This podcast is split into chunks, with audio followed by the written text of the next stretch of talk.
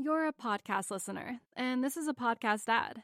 Reach great listeners like yourself with podcast advertising from Libsyn Ads. Choose from hundreds of top podcasts offering host endorsements, or run a reproduced ad like this one across thousands of shows to reach your target audience with Libsyn Ads. Go to libsynads.com now. That's L I B S Y N ads.com.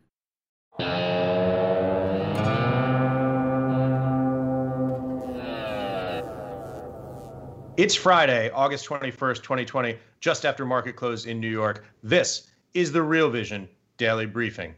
I'm Ash Bennington in New York, joined shortly by our CEO and co founder, Raoul Pal. But first, Jack Farley with the day's stories. Thanks, Ash. The European recovery is losing steam. That's according to PMI surveys released today. The market composite reading for the Eurozone came in at 51.6, technically indicating expansion, but this figure was lower than not just the 45.9 reading in July, but from the 55 flat reading that economists and policymakers were expecting. Both French and German services readings failed to meet expectations. And while the German manufacturing PMI reading was robust, in France, the manufacturing survey stood at 49 flat. That's right, the French manufacturing sector is officially in contraction. This news hit the euro hard today, which sank over 60 bips against the dollar. In the US, the indicators were much better. The market composite PMI came in at a robust 54.7, supported by a dominant services reading of 54.8. But the headline figure that's really turning heads today is existing home sales, which came in at 5.86 million for the month of July, a monthly growth of a staggering 24.7%. And it's not as if these properties are being liquidated in a fire sale. No, quite the opposite. Prices have jumped 8.5% from a year earlier. So, based on these readings, there's a stark contrast between the two continents. While Europe was hit with a wake up call today, it looks like the American dream has yet again bought itself more time. This surge in housing sales likely has two main drivers. First, professionals fleeing big cities who are buying homes in the suburbs, and the second driver is, of course, cheaper borrowing costs. This bonanza in housing has no doubt exerted upward price pressure on lumber, which is on an absolute tear.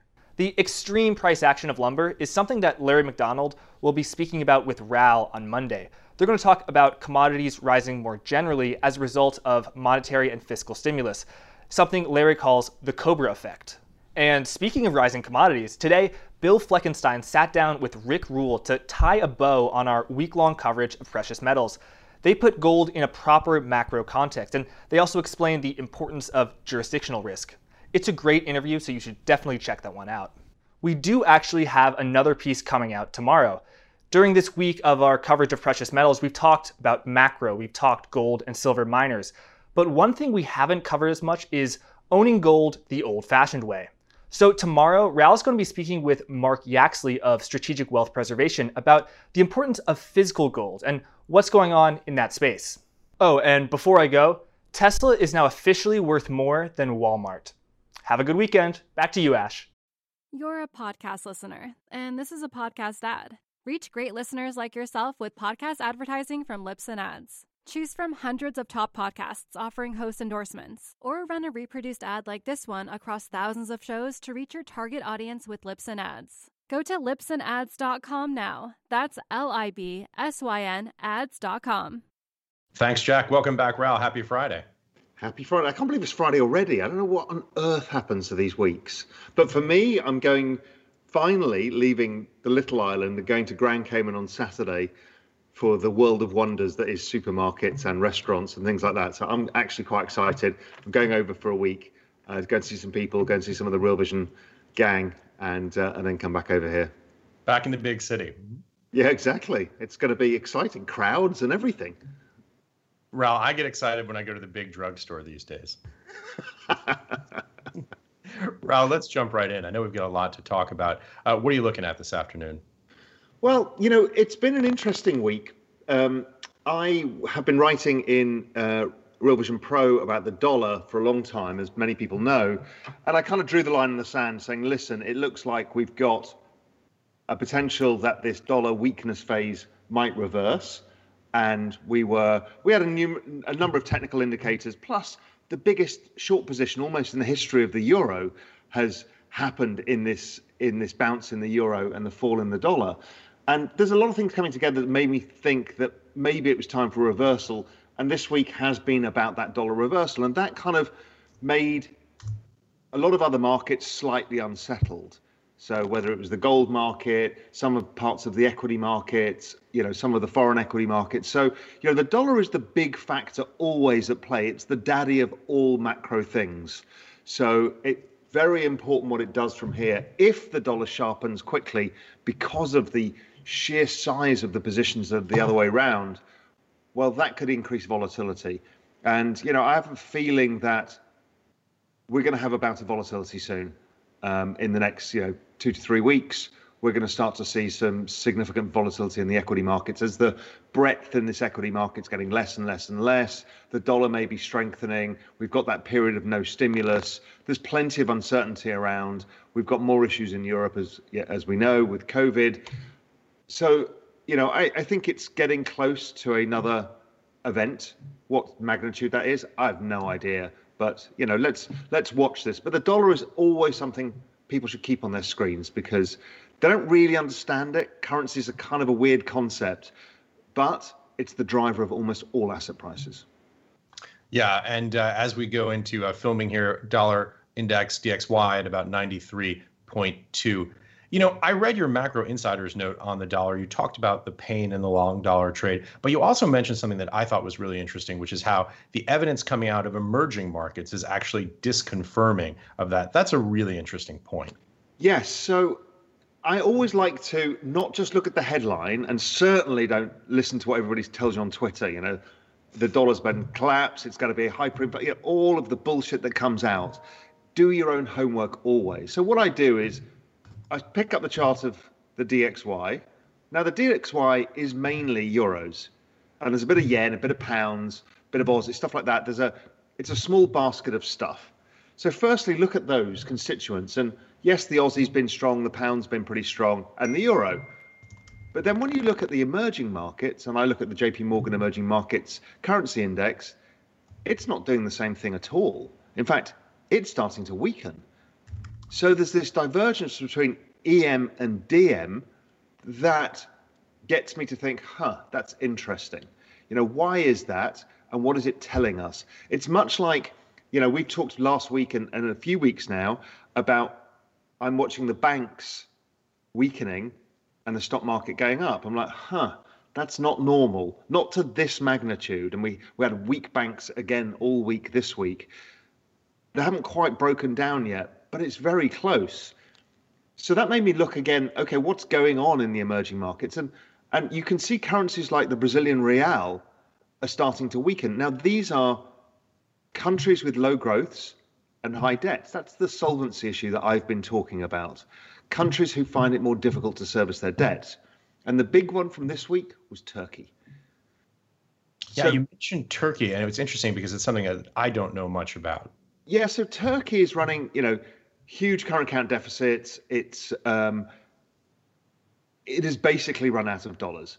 So they've been doing everything to stop money flowing out of the country. And it got very, very close two days ago to completely breaking out. So if we get above like 740, 745 in the lira, we could see another huge dollar lira rise, i.e., the lira falling sharply as capital starts leaving the country because there's there's no dollars available for for Turks and the Turkish banking system. Now, that's interesting because generally emerging market volatility tends to be contagious. So if Turkey weakens, South Africa is going to weaken. If South Africa weakens, Brazil is going to weaken. If Brazil weakens, Argentina is going to weaken. So that's what we're picking up in the charts that there's the solvency issues or and the dollar shortage issue in these emerging markets is going to create or can be creating some problems. The chart alone of the Turkish lira and the Brazilian real look really concerning. But what's really interesting about it as well is this week has been, you know, right bang on time. Just as soon as we have precious metals week, gold corrects and silver corrects.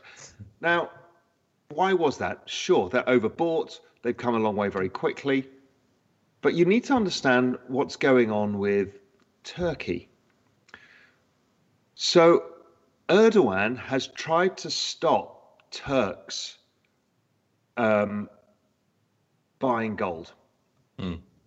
He asked people, forced people to try and convert their gold back to lira because they needed the money. Now, yesterday, the lira strengthened and that weakened um, gold again. And what that was about was Erdogan basically, I think, probably making up a story that they've got this massive natural natural gas find, enough to close the trade deficit of Turkey. So he releases that just when the Turkish lira is about to break down. So it's like, no, don't worry, it's all going to be okay. We're rescued by a natural gas find. And then gold sells off because money goes back into the lira. But there is a very high correlation between these things and even more importantly, with cryptocurrencies. So I didn't know this because one of our Real Vision subscribers started pointing this out to me. And then somebody else on Twitter said, Oh, did you know that the Turkish national football team is sponsored by a Bitcoin exchange? Hmm. So Bitcoin is very well used in Turkey. Why? Because it's the only non manipulated form of capital flight. So if they want to sidestep the system, Bitcoin is their answer. Yeah. So you've seen some real strength in Bitcoin whenever the Turkish lira weakens. And it's because Turks are trying to avoid the currency weakness by flipping out into Bitcoin, letting the currency weaken, and then repatriating capital should they need it, because they're not leaving the country. So it's not like it's the super rich leaving, it's just people using Bitcoin to circumvent falls in the lira. So it's like really interesting. They're using gold, but gold has been stopped. So there's been an argument over time is like, well, governments are going to regulate Bitcoin and therefore you want gold. Well, here goes the opposite going on. They're regulating gold and people are using Bitcoin as the escape valve. So I think that's pretty interesting. There was also stories uh, this week about $50 billion leaving China in the same kind of capital flight thing. So uh, everyone should just keep an eye on this. It's a story that's quietly whispering beneath the surface that emerging markets aren't good, solvency issues are at hand, and money wants to find a safer home. So, you know, that, that, that I think has been a very interesting development. Raoul, you read my mind. I was thinking that, uh, you know, as you were talking about Turkey, which I don't know much about, the price action of Bitcoin earlier in the week. We ran up above 12,000. We're at about 11,700 now at the time of taping. This is a bit of a run that Bitcoin has gone on. It started uh, since May. Uh, it was relatively flat for about uh, for about two and a half months, uh, and then started to run up. So it's an interesting story and one that I'm going to keep more of an eye on in the future. Well, if you look at the Turkish lira chart, well, in June, July, beginning of August, it was relatively flat, and then the Turkish lira moved very sharply as Bitcoin moved very sharply. You know, don't forget, prices move because there's buyers or sellers. In yeah. this case, it's clear to identify who one of the marginal buyers are. And it's always buying at the margin makes the difference. It's unlikely to be the, the regular flows, it's usually somebody else in the equation.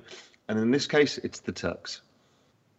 And yeah. that's I love the way because it's the connection of global capital flows. It's the it's the it's the clear use case of this new digital currency and the use of gold because they're all tied up in the same thing. Just very, very interesting. So we, we, we need to watch how that story develops. My guess is they really don't want to let that peg fully break and the currency get smashed, but I'm not sure they can stop it. But you know, there's probably a bit of a fight in the Turkish authorities before they let it go. Yeah, and it is really interesting when you talk about the call about potentially regulating Bitcoin. The reality is Bitcoin is much tougher to regulate than gold, especially with the rise of decentralized exchanges. It is. It is. Now, it is trackable, but you need somebody like the FBI to do that. You know, it, it's difficult for most countries to be able to track, you know, who's got the Bitcoin, to do all the math- massive computing to figure out, to trace it, all yeah. of that stuff. So, yes, I mean, it, it, serves that purpose pretty well. And, you know, I, again, I wrote about it in the piece that I wrote today yes, uh, published today in Macro Insiders. I wrote a whole piece about Bitcoin, and I'm not going to bore everybody with why I'm so bullish on Bitcoin, but um, but I go through in detail, uh, you know, some of these arguments about capital uh, about capital restrictions and you know regulating Bitcoin and and why they're going to ban, you know, why you know banning it's not going to work because you've got jurisdictional arbitrage, and in something like this, somebody else will just offer you the opportunity to do it. Yeah. It's money after all, right? So people want it. It's we've even seen it with stem cell research or yeah, all of these things is you may regulate it in one country, but somebody will open it, will will welcome you with open arms somewhere else. Yeah, yeah. You know, there's also a distinction to be made between, you know, the intense investigative scrutiny that can be applied to a single bad actor if you know that there are certain wallet addresses associated with it, versus surveillance at scale and trying to stop uh, an entire country from hedging currency risk using Bitcoin, a much trickier proposition. Also, if Bitcoin was so traceable, why the hell don't we know who Satoshi Nakamoto is? It's a great question. if we can't find that simple thing out, well, there is a layer of security within Bitcoin that is pretty powerful. Yeah, I mean the you know the reality is that the way that these are traced by law enforcement is when they are converted back and forth into U.S. dollars because then there's a, a traceable event. You get suspicious activities reports and those kinds of things. But you know, as you say, with Satoshi in the beginning, very hard to know when it's created ex nihilo. Yeah, exactly. So you know, always fascinating. Always fascinating. Infinitely fascinating for you and me for sure. Uh, Raoul, we also talked a little bit earlier about some of the charts that you found at tracktherecovery.org. Yeah, again, listen, you know, I move forward this narrative every week, and the narrative is growth is not picking up. Growth has, it's kind of an inverse square, a, a kind of mirrored square root. You know, growth, growth came up from the low, it stopped most way around the world between minus five and minus seven percent year on year, and it's staying there. In fact, interestingly enough, in the United States and Europe now, it's falling again. So growth is now weakening. Um, and there's a tracktherecovery.org, which I think is from Harvard. Um, and it's super interesting to see some of the um, charts of that. You know, the one I particularly focus on is the small business revenues, because again, that is pure expression of the solvency idea. Is if all their revenues are going down again, for me, it's the I've explained this a few times. Is we're used to recessions that go down and go up. Right. If you go down, up, and then trade sideways for nine months and then start to recover, the problem is, is everyone runs out of cash. And this is the solvency issue I keep referring to. And that small business revenues, it's heartbreaking because, you know, they don't have the Federal Reserve helping them really. They haven't doled out all of the PPP loans they should have done anyway, and small businesses are in trouble here, and it's it's going to be very very painful.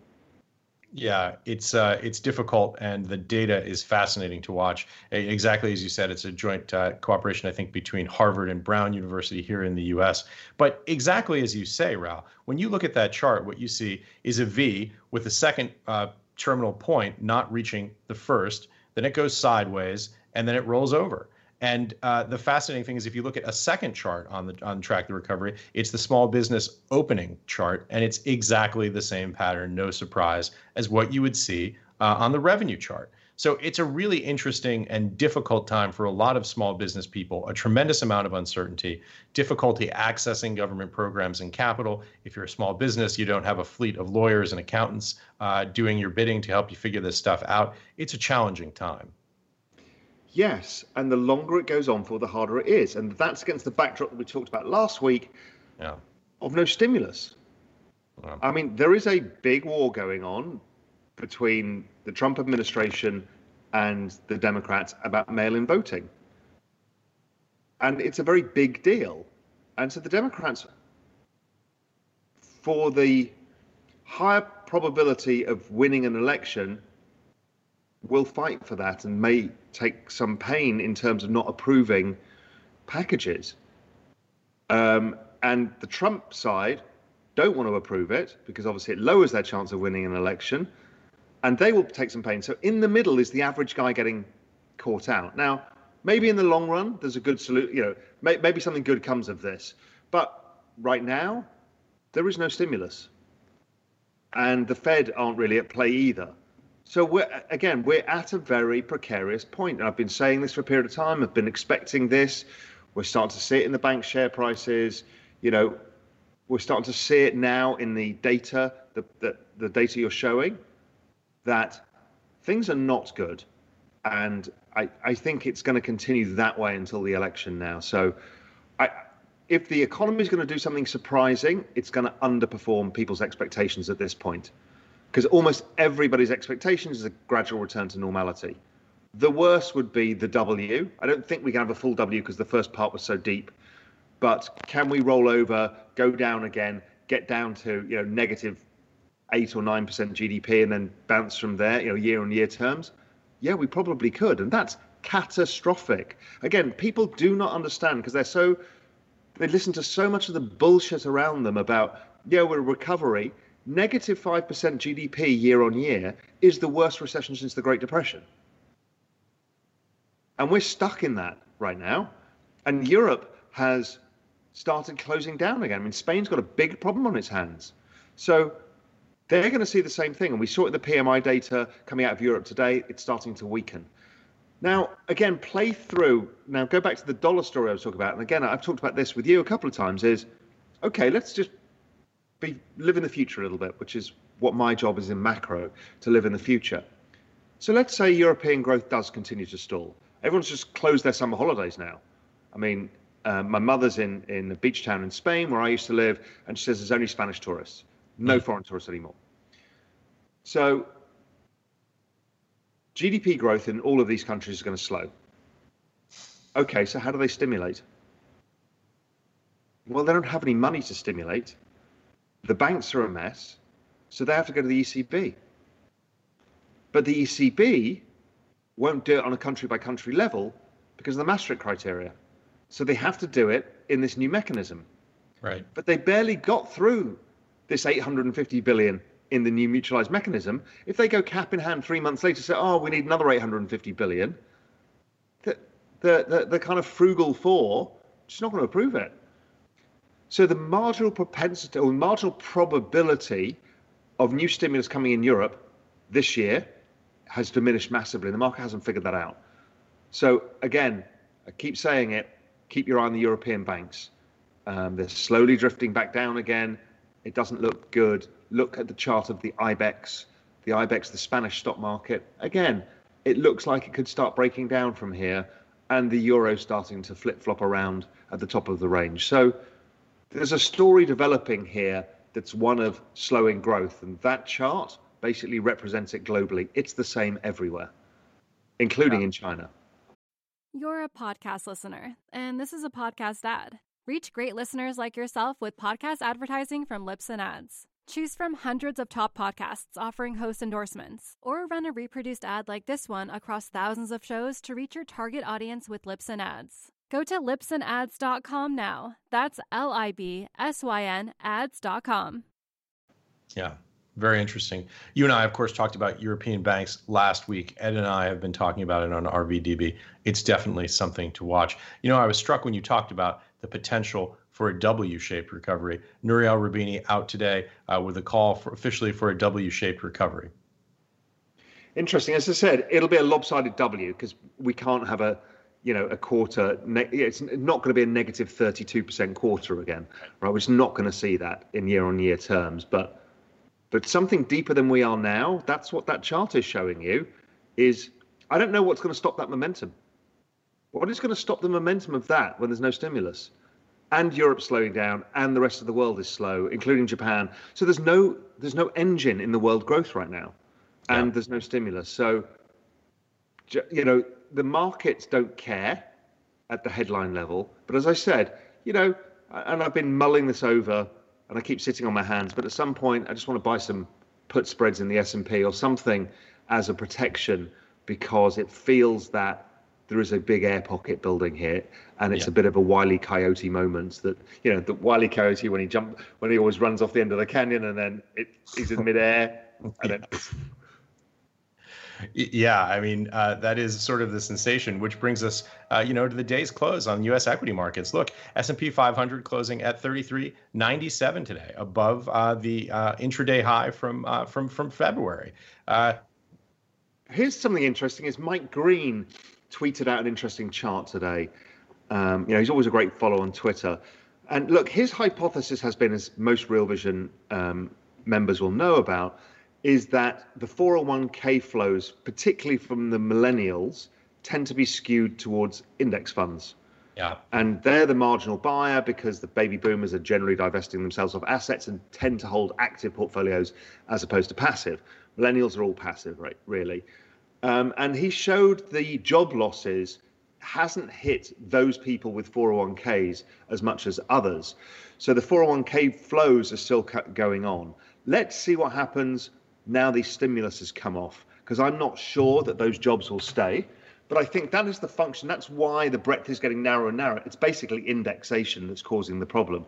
Yeah. And indexation is causing the problem, I think, with Tesla as well. Because you know Tesla's likely to go to the S&P 500. It'll go in as the largest ever addition to the S&P 500 that leads to billions of dollars of purchasing. Problem is, is once that's done, I've seen this trade many times before. Index inclusion trades. The best thing to do is short them on the on the inclusion, hmm. um, and so, uh, you know, the, there's a lot of mechanisms going on. That 401k yeah. flows is interesting. So so much there, Raoul, that you just said. Yet Mike Green has been uh, so far ahead of the curve on the risks uh, and uh, market structure changes caused by passive indexation. Uh, it's an incredibly interesting topic. Also, of course, on long vol, which is related to that point. You know, talking again about the two worlds that we saw. Another chart uh, from tracktherecovery.org that I found particularly compelling is a chart that basically confirms what we've been saying. It's the recession uh, has nearly ended for high wage workers, but losses persist for low wage workers. It shows this sort of tale of two Americas that we've been talking about. Well, it's in the share prices as well. You know, yeah. the high paid workers, they work for Google or the investment banks who've done quite well. Yeah. Or, you know, wherever it may be. The low paid workers, guess what? They work in all of the businesses that you showed the original chart of that are closing. That's right. That's exactly right. You know, and that's the that's the problem here is is an event like this increases the rich poor divide. I mean, recessions usually have the same, right? So high paid workers are the most skilled workers and they tend to be laid off less. Yep. That's just a fact of life. That's why people take the the speculative gamble on getting a master's degree. You know, maybe it's going to make me a more skilled worker, therefore I get a higher return on my career over time. Right. But um, but almost always in recessions, the low-paid workers get fired first because the weakest companies go, et cetera, et cetera, et cetera. But in this one, because it's a consumer-led recession as well, you know, particularly at the high street level, you know, Main Street, you know, the you know, you and your. In fact, I want want you to talk me through what's going on in New York. But so many small businesses have closed, and I'm not sure how and when those jobs come back. Yeah. So what is it like there? Because you know, I'm on a small island, so we've got no difference here. I can't tell anything because only 140 people. Yeah. Uh, you know, some people. You know, we actually um, created a small fund for some of the people who were stuck on island that didn't have work, so we can get them food and stuff like that. But nobody's nobody's supremely poor or in trouble, but they had no income to buy stuff. So, right. But around you, my guess is there's what boarded up shops and empty places. I mean, what, what is it like? You know, it's a really interesting question, Raoul, because it's something that I've been talking about for the last week with my friends here in town. One of the things that we've seen, and I've never seen anything like this in New York before, is there's this weird bifurcation. Actually, bifurcation probably isn't the right word. It's almost balkanization. There's this weird neighborhood by neighborhood like feel about it. I'm on the Upper East Side. Things here uh, actually feel quite uh, re- relatively normal. There's activity. There are people at cafes. There are people outdoors uh, drinking and having uh, calamari at an outdoor table. The wine shops are open. Uh, the neighborhoods in New York that have struggled the most, neighborhoods that suffer from high crime, uh, have been really significantly impaired by this. There's a lot more. Uh, there's a lot. What more... are those? The more marginal neighborhoods? Is that where the problem? Is it the same thing? Because the Upper East Side tends to be a wealthier neighborhood. Yes. So the, the more marginal neighborhoods have been crushed because that's where all the marginal workers work, who that's work right. in the small bodegas and all that kind of stuff. Yeah, and and you know also some of this is uh, is the uh, some of the challenges we've had obviously uh, in the wake of the George Floyd uh, tragedy uh, that police are in a, feeling in a very difficult position about enforcing the law. Uh, and uh, and there's a lot of uh, tension around this, a lot of political argument around this, as everything is uh, during an election year, especially. But there's also a very strange effect that I've seen that people have been posting. This is a topic that's been on my Facebook. Make of this what you will. But the Upper West Side, which is directly across Central Park from me, also a very wealthy uh, upper middle class uh, community. Uh, lots of stores and shops and cafes seems to be really struggling. They seem to have experienced a lot of people moving out. Their stores are much more boarded up. So it's a very strange situation. I don't know quite what to make of it, to be honest with you. Huh. Fascinating. Fascinating. Yeah. yeah. There has been a lot of talk about the, the kind of death of New York. Yeah. Look, it's possible because America's seen some big cities hold out entirely. You know, Detroit being the classic example, and Philly being one of the, you know, another one, and stuff like that. But I kind of, you know, New York's New York, and I kind of think we spent a long time complaining how expensive it was for young people to live there because when you're young, to live and work in New York gives you the best opportunity. Yeah. And then when you get older, only the rich can afford to live there because you know if you want to have any size of of place to live in because you've got family and stuff, yeah. you have to be rich.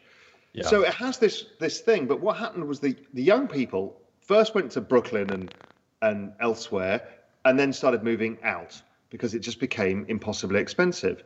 Yeah. Also, it became blander because if I remember New York of the early uh, early nineties there was a lot more independent retailers, kind of funky stuff. It was a bit more artsy. It was a bit grittier, and it was like the it was like the the kind of the New York that I loved. And then it became yeah. full of investment bankers wearing khakis and and uh, wearing those um, those sleeveless vests, and everybody looked identical. And that that was the worst phase of New York, and that was in about 2010. Yeah. Two, 2000.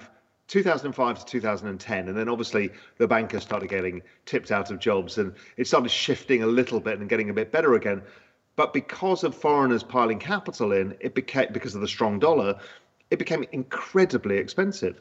So yep. maybe at the end of all of this, we can go back to, and I've seen this in Japan, is Japan that had similar demographic issues and long, ongoing recessions and stuff. You see a lot more artisan stuff, a lot more funky, cool stuff, because people left jobs and decided to be slightly more entrepreneurial, but on school, small scale entrepreneurs. So I'm I kind of am excited to see where New York could be. You know, do you get a music scene back that's a bit more exciting? Do you get you know that kind of social movement again because you can have less well off, more creative, more artistic people back into the city? Yeah, it's a great question maybe we bumped into each other down at an after hours club on the Lower East Side sometime in the late 90s, Rob. We never know. You never know. You never know. we should get James Altucher on, who is the gentleman who wrote that piece that got such buzz and pickup. Investor, blogger, analyst uh, called, I think it's New York is dying and it's not coming back. It's really touched off a lot of debate here. It is a really strange feeling. It's a strange time, uh, and it, you know this is the challenge when you start with the data, right? There's not a thesis. We don't have a thesis. We just look at the data and say these are things that are happening that are kind of weird, uh, and that's the sort of the early warning sign when you when you look at things through that lens. Yeah, that's right. But yeah, let's see how these cities um, regenerate, and I they will. You know, I was speaking to um, um, one of the kind of virus experts and vaccine experts, and look, you know, the vaccine's coming, whatever shape or form. You know, whether it'll be one that's only has some efficacy rate that's lower than expected, blah blah blah blah blah. But you know, chances are by next summer, you know, a vaccine's pretty much rolled out. Whether people take vaccines or not is a different issue uh, and how safe the first versions are, etc., etc. But you know, all of this will go away. It too shall pass. The question is, is okay, what the, what's the opportunity set after that? And that's why I think this election is a really interesting one, because we have a bifurcation that's going to happen. Both are going to do extreme fiscal stimulus, which is one of the reasons many of us are bullish on Bitcoin and gold. So there's extreme fiscal stimulus to come because we've got this mess and that chart that you showed shows the mess is not going away. Okay, so this all plays into the macro thesis. So, okay, Biden did a pretty good, good job last night. He didn't talk any policies, he just talked in sentiments, right? right. So that's a way of encapsulating as broad a number of people as possible. So we, there's a fight here going into the election. Who's going to win? We don't know, but the the only way Biden can have the chances to is to put his arms around the progressives and also the the more centrist of the party too. He needs to put and even some Republicans. So he has to put his arm around really big. So to do that, you have to have some sort of inspirational plan, which is going to be fiscal stimulus, yeah. and it'll be based around with them probably around the new Green Deal, which is AOC's kind of push with Bernie. Um, there's going to be spending on infrastructure, mm-hmm. 5G. There's going to be spending on bridges and roads and stuff like that, as was pointed out, because that employs uh, blue collar workers. So that is one fiscal stimulus. On the Trump side, if Trump gets voted back in, it's going to be a second a fiscal stimulus going to elsewhere. I mean, the cynical would say it's the fiscal stimulus for the billionaires again, mm. but I think also there will be, you know, certain types of industries, car industry, you know, coal industry, and you know, okay, some of these are part of his cronies as well, um, and that's the kind of system we're in. But but we will see different industries get stimulated. So for investors, it's really difficult to know what to do right now because we've got this big thing happening in November, and after that, it's going to be two different paths, yeah. and your investments are going to be related to that. Yeah. Well, you know, let's talk about that. You you pointed this out, I think, very eloquently earlier. You know, you basically said, look, Joe Biden, a very likable guy, fundamentally decent man. He's obviously in control and in command of the facts. He seemed very strong, but light on policy specifics last night, I think it's fair to say. Uh, when you look through the actual details of the policy, and I was up on taxpolicyfoundation.org, which has an excellent website uh, that details this. Look, here are the bullet points raising corporate imp- income tax from 21% to 28%, imposing a 15% minimum book tax on corporations with $100 million or greater in income, doubling the tax rate on global intangible low income tax, the GILTI, earned by foreign companies, imposing 12.4% Social Security payroll tax on wage and self employment above $400,000, repealing tax cuts from the Tax Cut and Jobs Act, taxing capital gains on ordinary income, up from 23.8% uh, for those earning over $1 million and capping the itemized deductions to 28% for those in higher marginal tax brackets. That obviously uh, is something that is going to uh, to be contractionary by definition. Here's another interesting. I have not even thought about this, but hearing you read out the list, I'm thinking, huh, they might pay for more of the stimulus than I thought. Hmm. And that made me think, well, if that's the case, the bloody dollar's going up fast if Biden gets voted in. Hmm. I thought I hadn't thought about that before. I was just because I was like, wow, okay, that's a lot of taxes. And yeah. We know that, that, that that's been the agenda. Just an interesting thought that yeah. maybe I mean, the dollar has been correlated to Trump.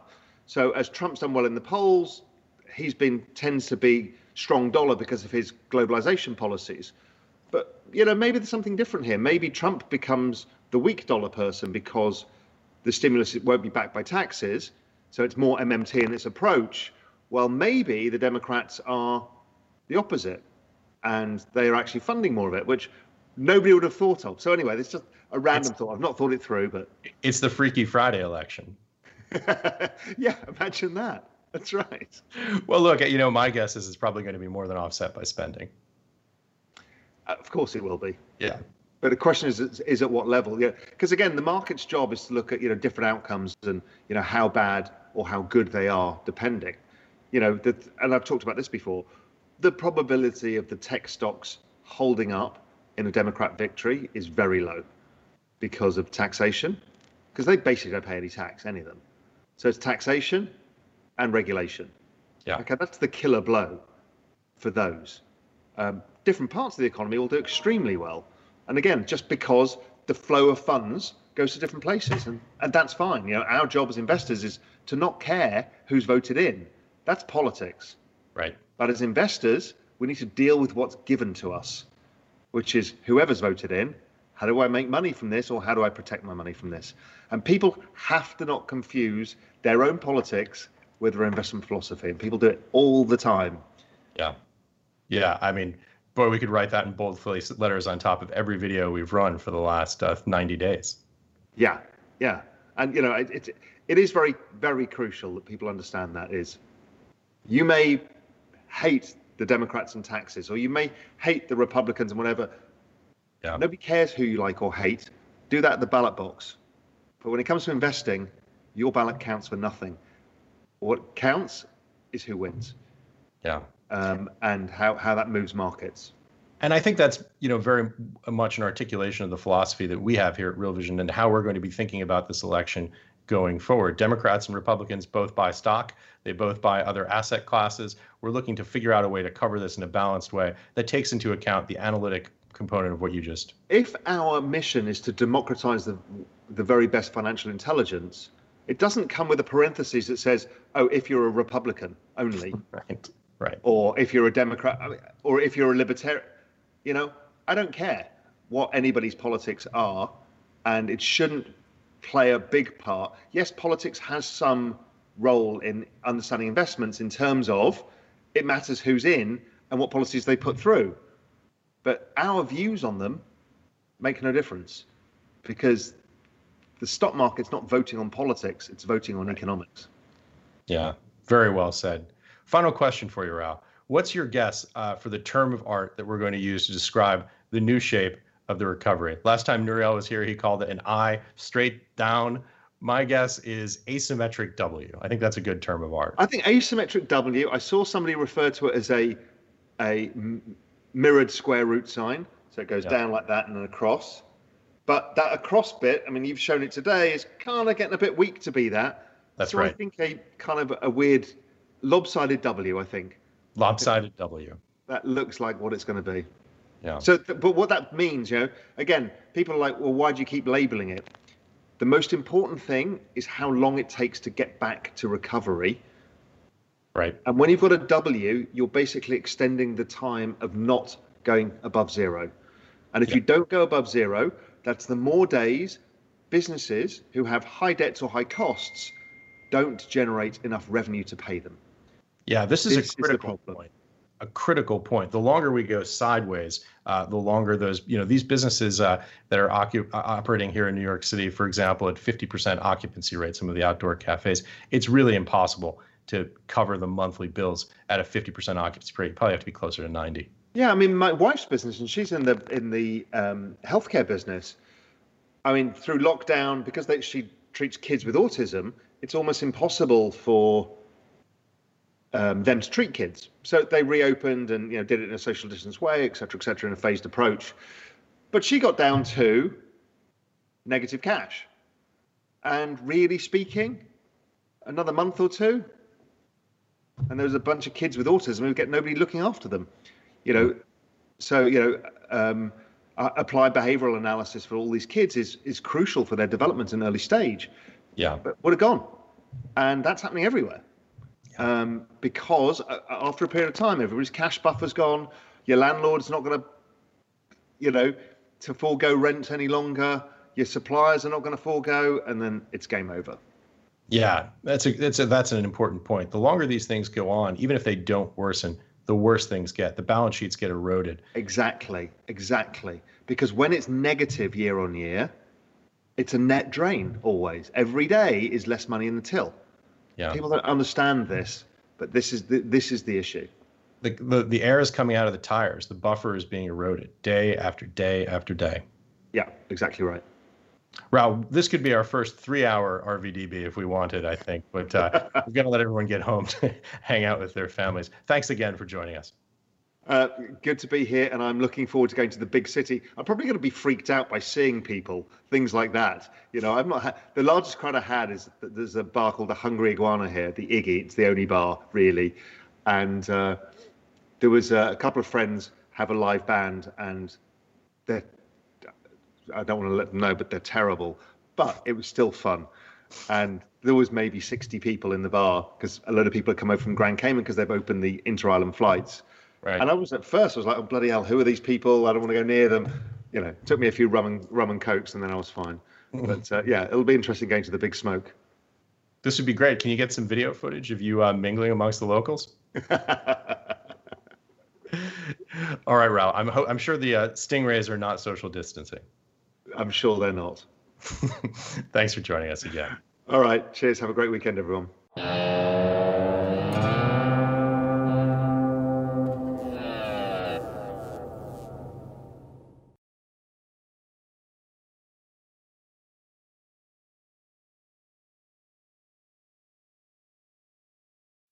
You're a podcast listener, and this is a podcast ad. Reach great listeners like yourself with podcast advertising from Libsyn Ads. Choose from hundreds of top podcasts offering host endorsements, or run a reproduced ad like this one across thousands of shows to reach your target audience with Libsyn Ads. Go to libsynads.com now. That's L I B S Y N ads.com.